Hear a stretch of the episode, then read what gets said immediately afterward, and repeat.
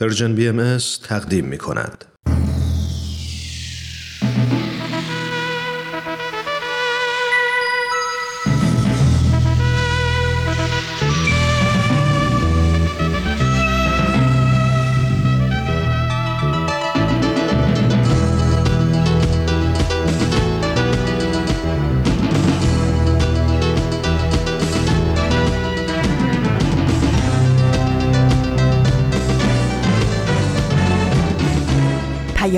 دوست. برنامه ای برای تفاهم و پیوند دلها.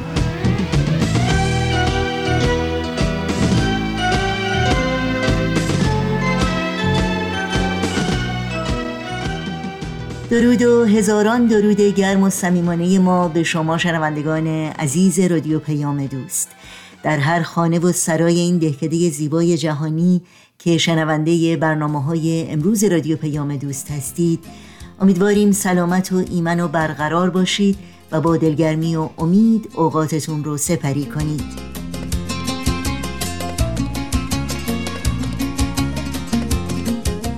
نوشین هستم و همراه با دیگر همکارانم میزبان این پیام دوست.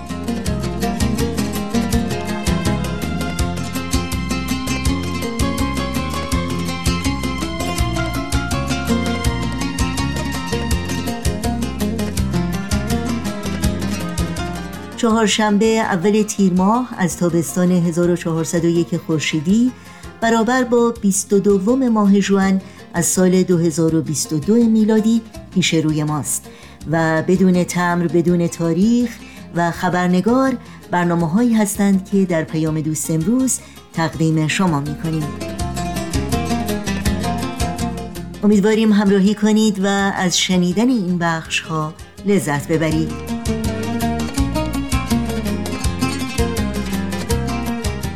برای تماس با ما و مطرح کردن نظرها و پیشنهادها پرسشها و انتقادهایی که دارید اطلاعات راه های تماس با ما رو هم می‌تونید الان یادداشت کنید. ایمیل آدرس ما هست info at شماره تلفن ما 001 703 671 828 828 و شماره ما در واتساپ هست 001 240 560 24 14 اطلاعات کامل راه های تماس با ما و اطلاعات و لینک برنامه های رادیو پیام دوست و برنامه های دیداری سرویس رسانه فارسی باهایی در صفحه تارنمای ما persianbahaimedia.org در دسترس شماست. در شبکه های اجتماعی هم می‌تونید برنامه های امروز و هر روز رادیو پیام دوست رو زیر اسم Persian BMS دنبال کنید.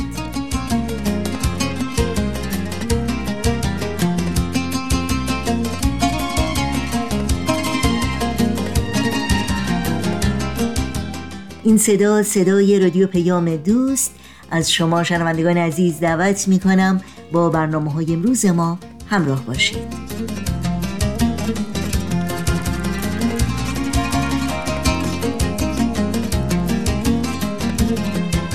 شنوندگان عزیز اولین بخش پیام دوست امروز ما برنامه است از مجموعه بدون تمر بدون تاریخ. با هم بشنویم. دوستان خوب من و جناب هوارد کلبی آیواس عزیز درود بر شما. دوباره با همیم. همگی با هم. ما در عالم خاک و هوارد عزیز در عالم پاک. دقایقی ارزشمند در پیش رو برای اینکه به اتفاق یک نامه دیگه از مجموعه نامه های بدون تمر بدون تاریخ رو از پاکت در بیاریم و با هم مرورش کنیم. همراهی شما عزیزان رو تا انتهای برنامه به جان مشتاقم. تو این میونه راه عمر یک نگاهی پشت سرت بنداز بهمن. پشت سر. حرفای دلتو توی این نامه ها به اونها. پر از یاد و خاطره. ها و شادی ها و دستیابی ها از آثارشون. خیلی از اون آدم ها دیگه تو این دنیا زندگی نمی‌کنن. تأثیری که روی تو یا بشینی براشون نامه میشه اما در عالم خیال نامه تو می‌تونی اونها رو براشون بفرستی. نامه های بدون تمر. بدون تاریخ.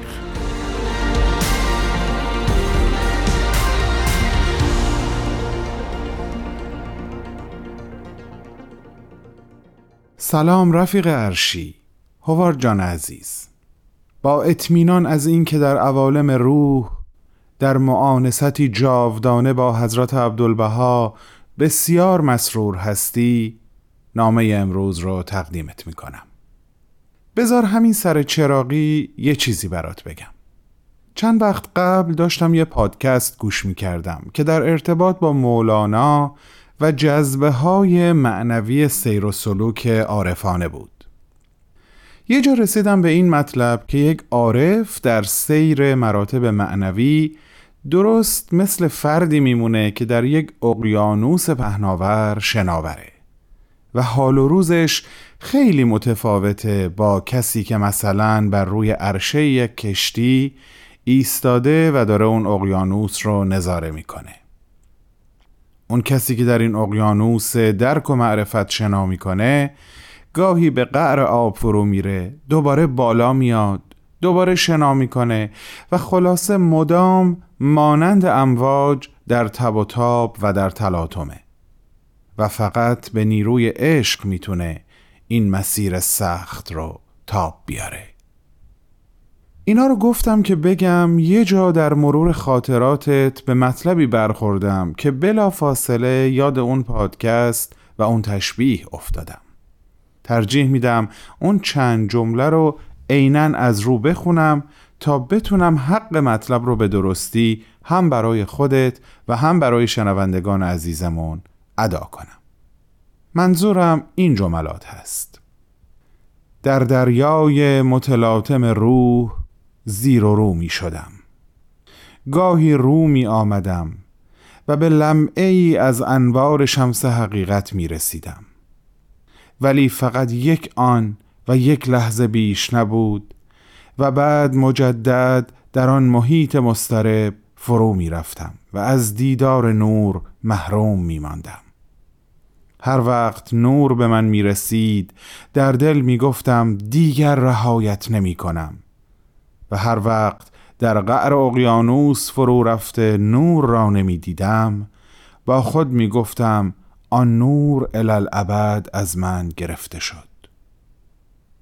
می‌خوام بگم همین مواجهه مستقیم با امواج دریای معرفت رو عشق است هوارد جان. و الا بر عرشه امن کشتی به ساحل رسیدن که کار آسونیه و از عهده همگان برمیاد. درود بر تو که دل به این دریا زدی.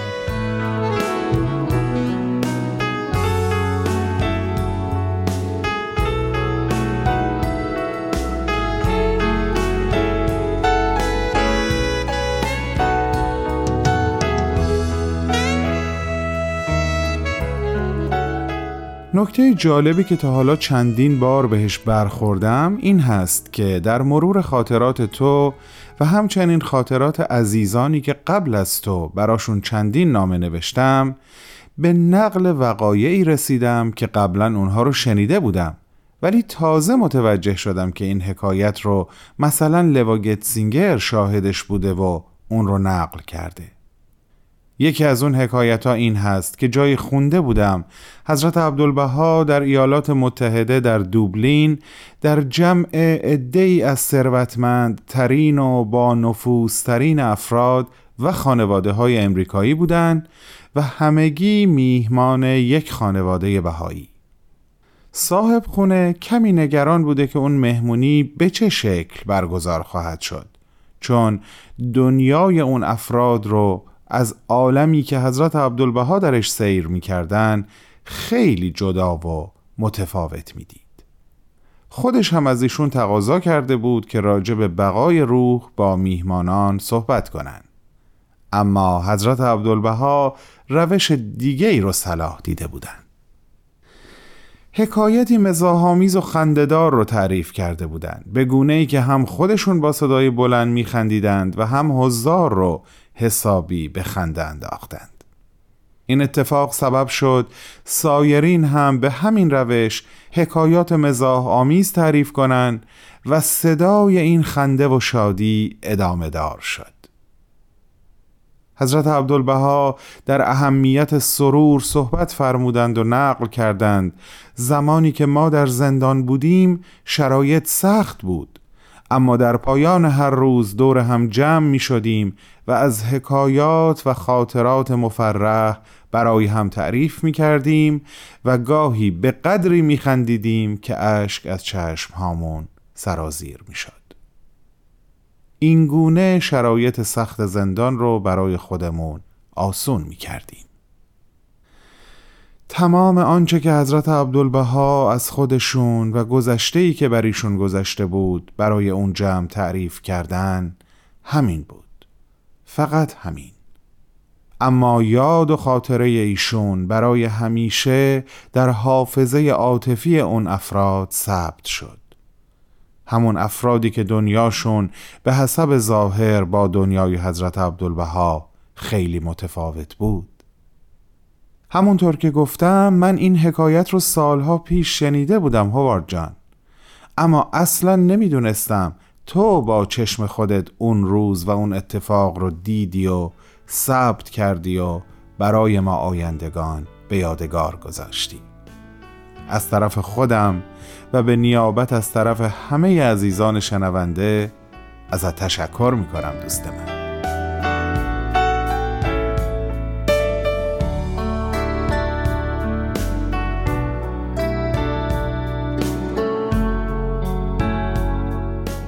یکی از بهترین خصوصیاتی که در وجود تو پیدا کردم این هست که نیتی که در دل داشتی رو عملی می کردی هوارد حتی اگه اولش سخت و توأم با بیپروایی به نظر می رسید مثل اون شبی که رفتی در اتاق حضرت عبدالبها در رو زدی و وقتی خودشون در رو به روت باز کردن بهشون گفتی میشه برای من دعا کنین؟ و ایشون برات مناجاتی به زبان فارسی خوندن. ای کاش می‌دونستم کدوم مناجات رو میگی. اما بجاش به لطف خودت اولین لوحی که به افتخار تو صادر کردن رو می‌شناسم. همون لوحی که در جواب تشکر دریافت کردی وقتی از دوبلین رفتی و تصمیم گرفتی از محبتهای حضرت عبدالبها به صورت مکتوب تشکر کنی. اصلا انتظار پاسخی نداشتی اما ناگهان به دریافت اولین لوح مفتخر شدی و اون لوح این بود. ای دوست محترم من مکتوبت موجب نهایت مسرت گردید زیرا مندرجات آن مشعر بر توجهت به ملکوت الهی و اشتعالت به نار محبت الله بود. صد هزار کشیش آمدند و رفتند ولی از پی خود اثری و نتیجه ای نگذاشتند و حیاتشان مسمر سمری نگردید. بی سمر بودن در حیات انسان ممات واقعی است. انسان عاقل قلب خود را متوجه اشیاء فانیه نمی نماید. بلکه لازال در جستجوی حیات جاودانی است و دائما میکوشد به سروری ابدی واصل گردد. حمد خدا را که وجهت را متوجه ملکوت نمودی و امیدوار هستی که از ملکوت قدرت به فضل الهی نائل گردی. بسیار امیدوار شدم و دعا نمودم که به نعمت دیگری نیز فائز شوی و حیاتی دیگر جویی. در پی جهانی دیگر باشی قربیت الهی طلبی و عالم به اسرار ملکوت گردی و به حیات ابدی فائز و به مجد ابدی مهاد شوی. عبدالبها عباس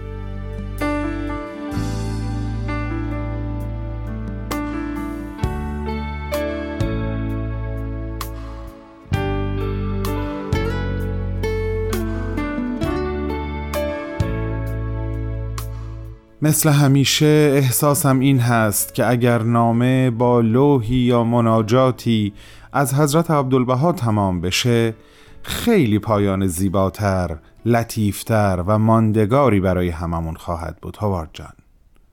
پس حالا که لوح صادر شده برای تو از قلم حضرت عبدالبها رو شنیدیم و غرق لذت شدیم نامه رو کم کم به انتها میرسونم تا شهد این جملات بیشتر در کام جانمون بمونه و رسوب کنه. می‌دونم که دیر یا زود باید آخرین نامه رو خطاب بهت بنویسم و بعد برم سراغ عزیز دیگه ای که مثل خودت در زمره سعادتمند ترین انسان ها محسوب میشه. فقط بدون که در طول این مدت تبدیل به یکی از دوستان صمیمی من شدی و احساس می‌کنم در قلب مخاطبین عزیزمون هم اتفاقی مشابه رخ داده. دوستت میدارم و دوستت میداریم به گرمی و یگانگی. مثل همیشه وعده ما هفت روز دیگه به وقت زمین همین جا و همین ساعت سوار بر امواج رادیو پیام دوست. بالا و بلند پرواز کن روح رستگار. ارادتمند همیشگی تو بهمن و دوستانش در Persian BM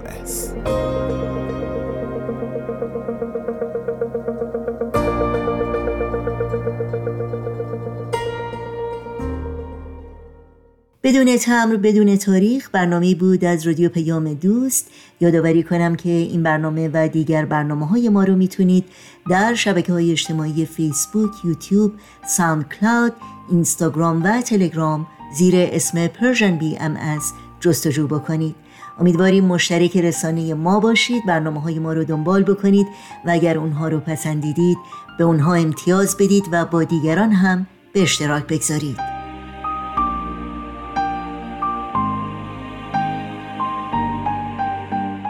همچنین توجه داشته باشید که همه برنامه های دیداری سرویس رسانه فارسی باهایی که در مورد حضرت عبدالبها و به مناسبت صدومین سال درگذشت ایشان تهیه شده در اینستاگرام در صفحه ویژه‌ای با عنوان persianbms.abdulbaha یک جا در اختیار شماست.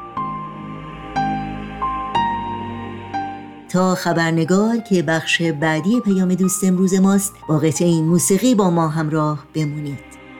شمالم تا جنوبم عشق چه خاک و گندمی دارم. صدام یاری کنه باید بگم چه مردمی دارم. بگم این حق هیچ کس نیست. که با ثروت فقیر باشه کسی که فرش می بافه نباید رو حسیر باشه. اگرچه سختی از انسان یه کوه درد می سازه ولی از مردم ما درد داره یک مرد می شمالم تا جنوبم عشق. چه خاک و گندمی دارم. صدام یاری کنه باید بگم چه مردمی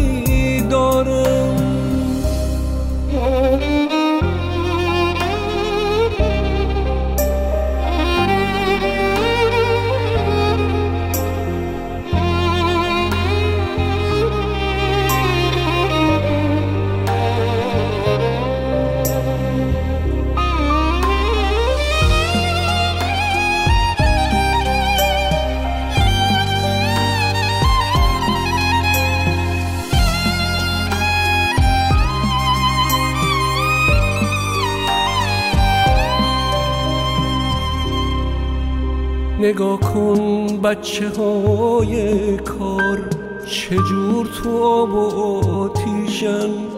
توی این روزهای سخت کمک خرج پدر میشن. من و تو مردمی هستیم که گنج از رنج می‌سازیم. به این تاریخ خورشیدی فرغنگ می نازیم من و تو مردمی هستیم که آینده تو مشت ماست. که از هفتاد نسل قبل هزار استوره پشت ماست. شمالم تا جنوبم چه خاک و گندمی دارم. صدا باید بگم چه مردمی دارم. روز روز چهارشنبه است و خبرنگار برنامه این روز و این ساعت رادیو پیام دوست. خبرنگار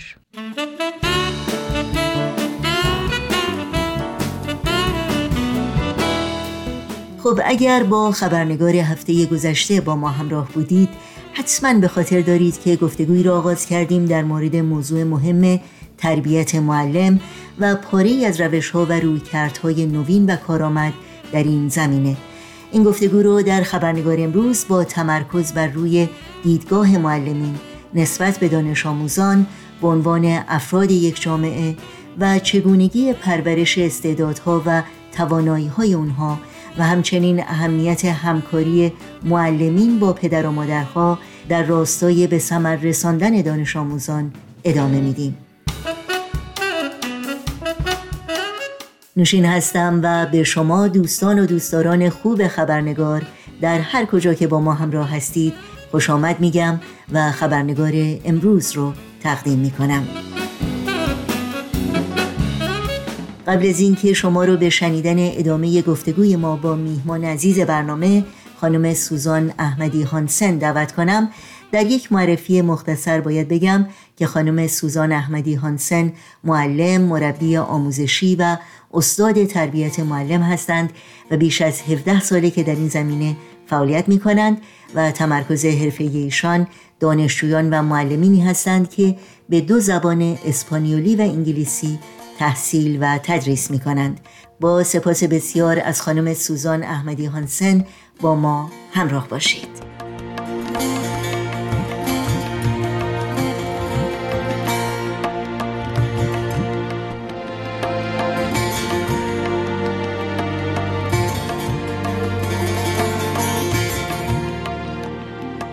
خب اجازه بدین با یک پرسش کلی در مورد نگاه ما به کودکان و دانش آموزان ادامه بدیم و جایگاهی که این قشر از جامعه در کلاس درس و همینطور در خانه دارند. کودکان گرانبهاترین گنجینه برای یک جامعه هستند.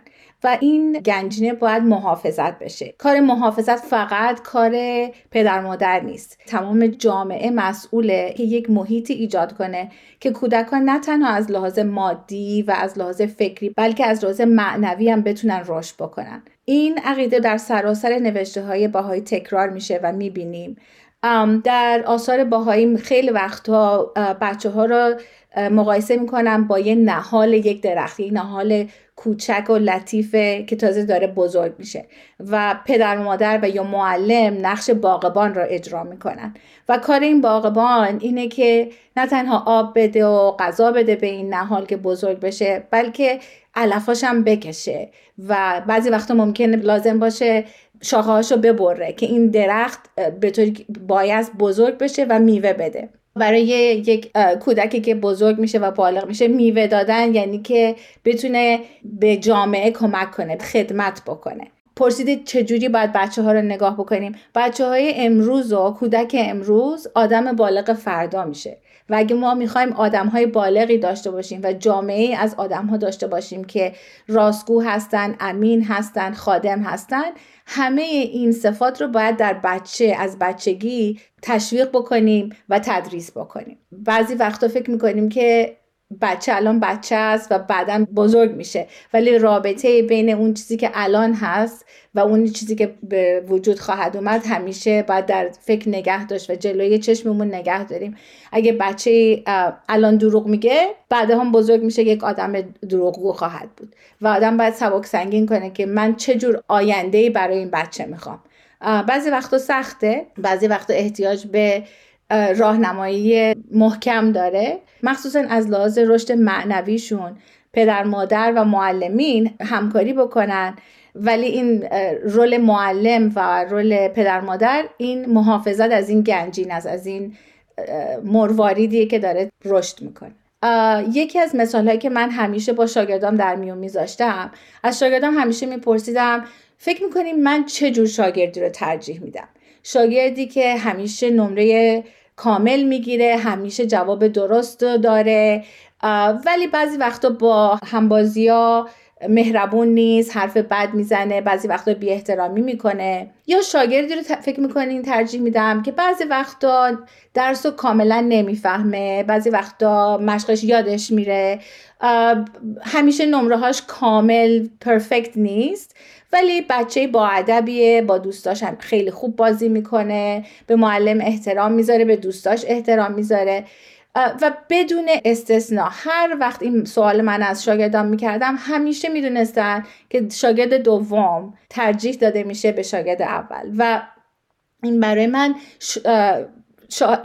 واقع بود که بچه ها خودشون می‌فهمن که رشد معنویشون از رشد فکری و مادیشون مهمتره. برای اینکه یک بچه که خیلی باهوش باشه مدرک از دانشگاه های خیلی مهم بگیره ولی این تحصیل و برای خدمت به عالم انسانی استفاده کنه بعضی وقتا باعث ضرر هم میشه. و در کلمات حضرت عبدالبها میفرمایند بچه ای که هم درسش رو می‌خونه و هم با ادب و تمیز نور علا نوره. و من حتی با شاگردم این که حرفارم در, در میون میذاشتم که شما می‌خواین نور علا نور باشین نه فقط نمره خوب بگیرین و کارهای درسی رو فقط خوب انجام بدین. خیلی ممنونم. در مورد دیدگاه آین باهایی نسبت به کودکان و دانش آموزان از شما بپرسم. به خصوص در رابطه با پرورش استعدادها و توانایی های اونها. بله یکی از جمله هایی که خیلی من دوست دارم از آثار حضرت باحالا که من اینو همیشه می نوشتم روی کاغذی تزینش می‌کردم و می‌زدم تو کلاسم که هم بچه ها و هم معلم های دیگه بتونن بخونن. این کلمات حضرت باحالاست که میفرمایند انسان را به مسابه معدن که دارای احجار کریمه است مشاهده نما. و ما می‌دونیم که معدنا هم معدن سطحی هست و هم معدنهایی هستن که زیر زمین هستن. و برای به دست آوردن اون جواهرات و فلزات گرانبها که در اعماق زمین هستن باید کوشش کرد و باید کند تا به اونا رسید. بنابراین درک من از این کلمات اینه که هر شاگرد و هر بچه ای مثل یک معدن منبع استعداده.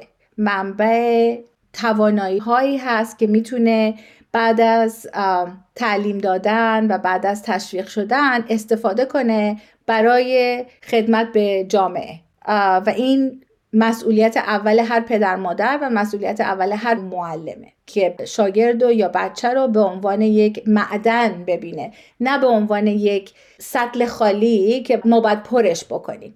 این واقعا طرز فکر آدم عوض می‌کنه که وقتی یک شاگردی میاد تو کلاس من من نمیگم آبی یا من بهت یاد بدم همه چیزایی که باید بدونی. بلکه میگم ببینم تو چی داری؟ چه صفات مثبتی داری؟ چه استعدادهایی داری؟ و چطوری می‌تونم من بهت کمک بکنم که از این استعدادات برای یک هدف مثبت استفاده بکنی بعضی وقتا مخصوصا به عنوان پدر مادر ما فکر می‌کنیم که بچه رو می‌تونیم به هر شکلی می‌خوایم بعضی وقتا مثل شکل خودمون در بیاریم و سعی می‌کنیم که آرزوهای خودمون رو به بچه منتقل بکنیم و باعث میشه که نبینیم بچه رو اون فردی که هست. و این برای پدر مادر و برای معلم هم سخته برای اینکه بعضی وقتا ما یک هدفی پیش خودمون داریم و می‌خوایم به اون هدف برسیم ولی هدف اصلی کمک کردن به این روحه که در راه ما هست یا بچه منه یا شاگرد منه. و هدف من باید این باشه که چطور به این روح کمک بکنم که به مرحله بعدی برسه رشد بکنه. و آرزوها و اهداف خودم رو بهش تحمیل نکنم. برای همینه که این مقایسه بچه با معدن خیلی مفیدتره با مقایسه بچه با یک کاغذ پاک. که قبلا می‌گفتم مثل یه کاغذ سفیده من می‌تونم هرچی بخوام روش بنویسم. یا اینکه یک ظرف خالیه که من می‌تونم اینو پرش بکنم.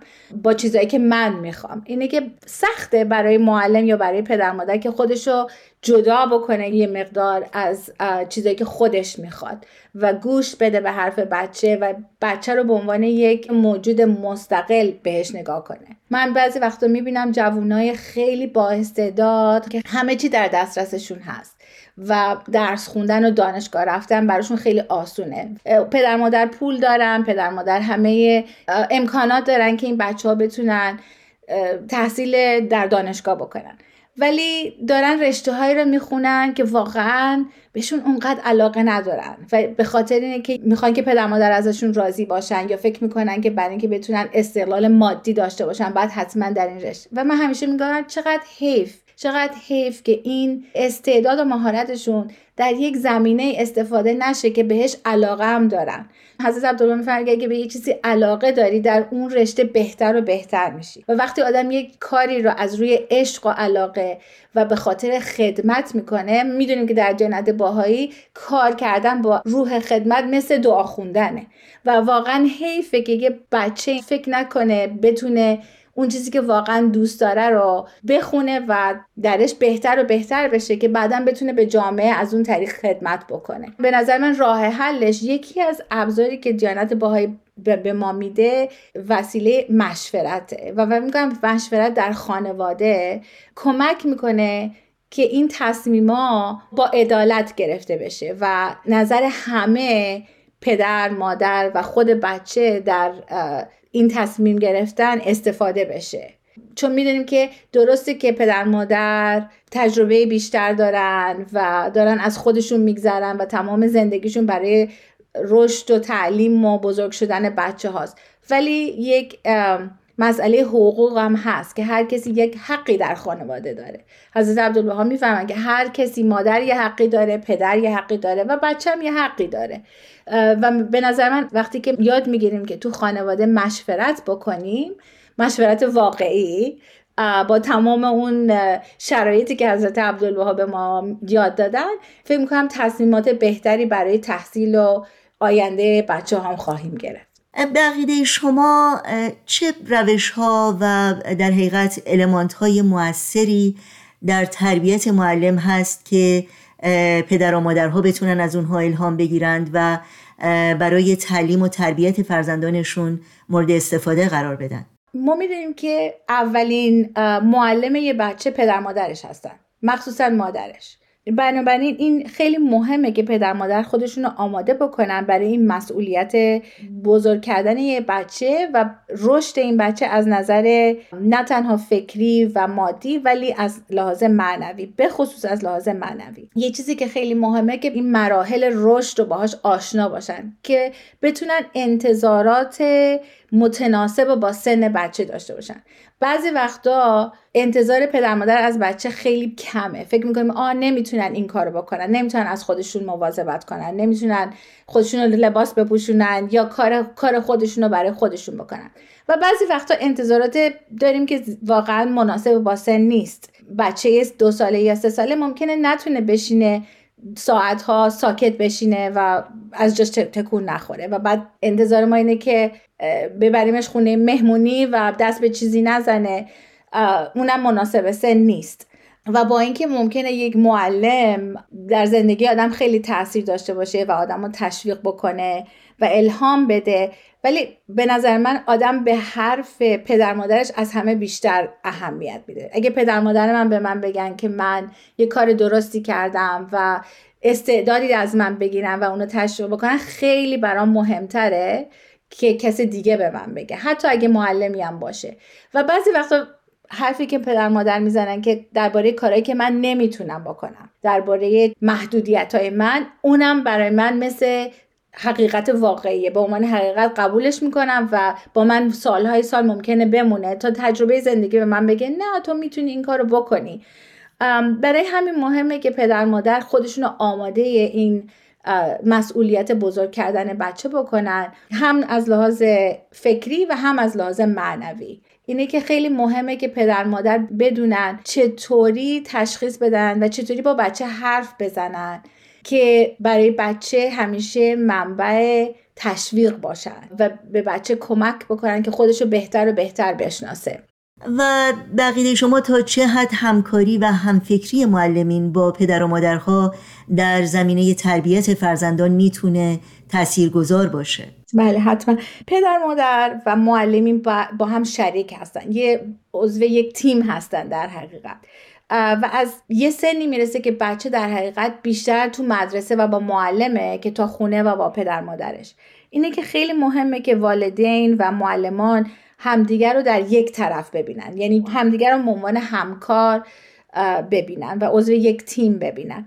یک معلم بعد از همون اولین موقعیتی که با یک بچه و با خانوادهش آشنا میشه بعد از همون لحظه اول از طریق گفتارش و از طریق رفتارش با بچه این پیغام رو به خانواده بتونه برسونه که این بچه رو از صمیم قلب دوست داره و موفقیت این بچه براش مهمه. و پدر مادر باید به معلم به عنوان یک حرفه‌ای به عنوان کسی که آموزش دیده نگاه بکنن. بعضی وقتا بچههایی هستن که رفتارشون تو مدرسه با رفتارشون تو خونه خیلی فرق داره به دلایل مختلف. و اگه پدر مادر و معلم با هم صحبت نکنن با هم مشورت نکنن اون درکی که از بچه داریم ناقصه. پدر مادر فکر می‌کنن بچهشون اینجوریه معلم یه چیز دیگه می‌بینه. و فقط از طریق مشورت و همکاریه که می‌تونن به همدیگه کمک بکنن که چطور به این بچه کمک کنن. مثلا من وقتی یک شاگردی داشتم که یه چیزی براش سخت بود اولین کاری که می‌کردم با پدر مادر تماس می‌گرفتم که ببینم آیا اونام همچین چیزی رو دیدن آیا در خونه هم همین کارو می‌کنه. و بعضی وقتا پدر مادر شکایت می‌کردن که بچهشون میاد خونه و تمام مدت داره گریه زاری می‌کنه در سخته. ولی من اون چیزی تو کلاس نمی‌دیدم. و وقتی که این دوتا, دوتا داستان رو میذاشتیم رو هم می‌تونستیم بفهمیم که واقعا بچه داره چی فکر می‌کنه درباره مدرسه چی فکر می‌کنه درباره رابطهش با پدر مادر چی فکر می‌کنه. و به, به یه راه حل بهتری می‌رسیدیم. که من بشینم مثلا پدر مادر رو قضاوت بکنم و پدر مادرم منو قضاوت بکنم اینه که این خیلی مهمه همونطور که گفتم که از همون لحظه اول همدیگر رو به عنوان شریک بدونن به عنوان عضو یک تیم بدونن. با هم مشورت بکنن به سوالای همدیگه جواب بدن و بچم بدونه که پدر مادر در یک طرف هستن. و همونطور که بعضی وقتا بچه ها پدر و با مادر سعی می‌کنن از هر دوتا استفاده بکنن که این, این موقعیت پیش نیاد که بچه به مادر پدر یه چیزی میگه و به معلم یه چیزی دیگه میگه.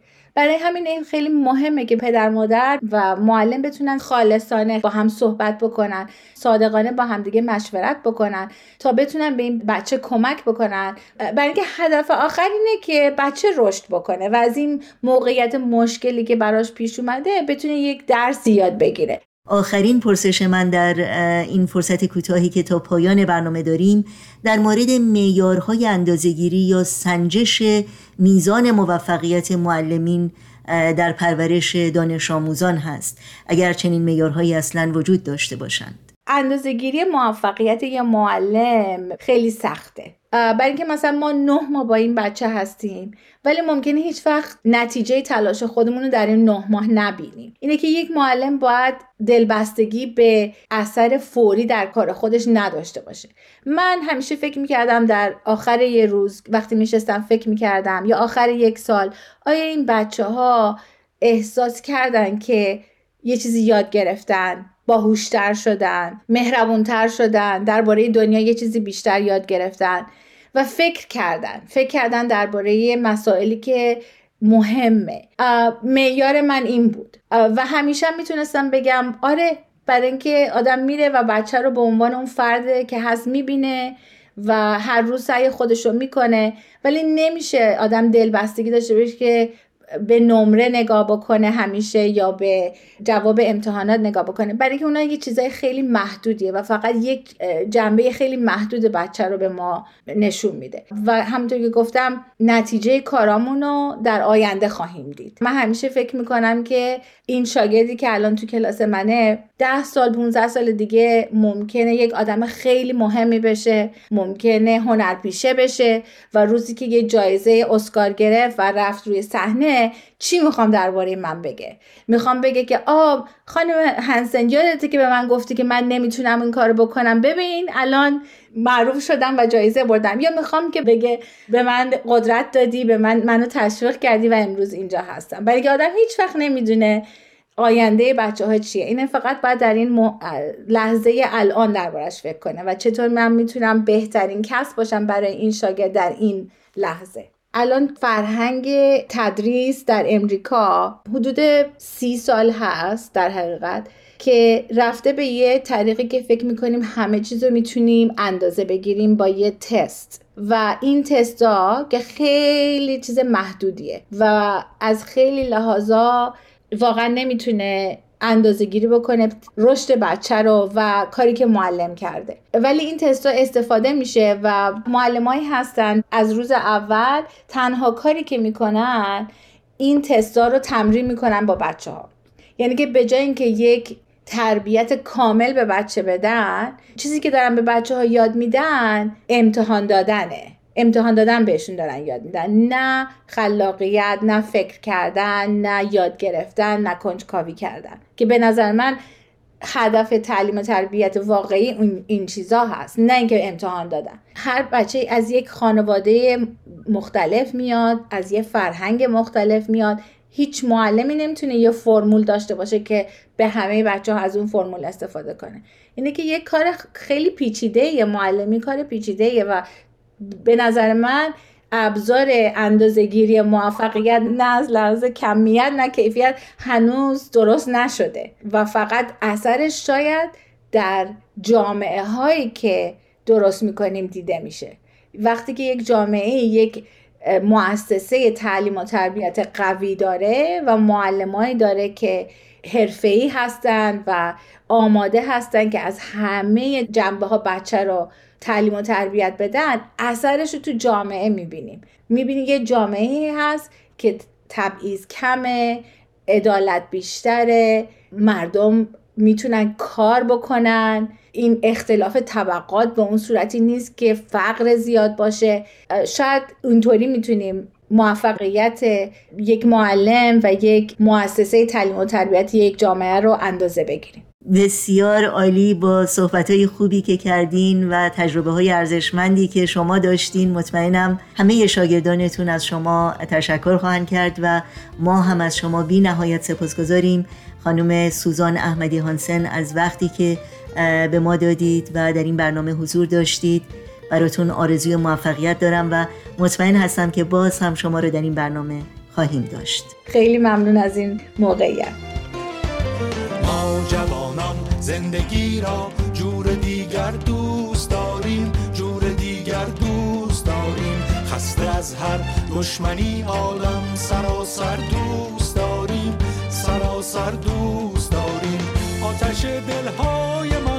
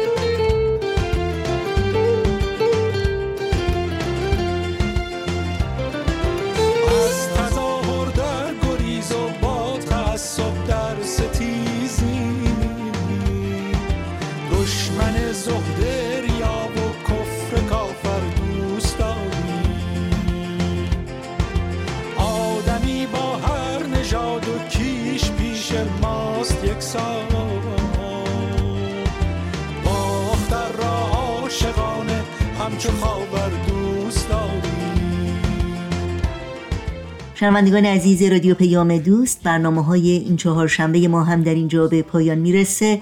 همراه با تمامی همکارانم در بخش تولید برنامه های امروز با همگی شما خداحافظی می‌کنیم. تا روزی دیگر و برنامه دیگر شاد و پاینده و پیروز باشید.